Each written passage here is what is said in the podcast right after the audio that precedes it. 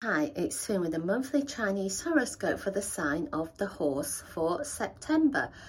You can be racing along, doing things, and then maybe you realize it's time to stop doing certain things, to stop doing those things which are not turning out favorably. It could be said that sometimes you need to um, take the rough with the smooth, try different things, but when it's clear to you that it's time to really uh, stop in your tracks and look at the big picture, then you'll soon notice what you need to do. So take time to reflect. Have a great September.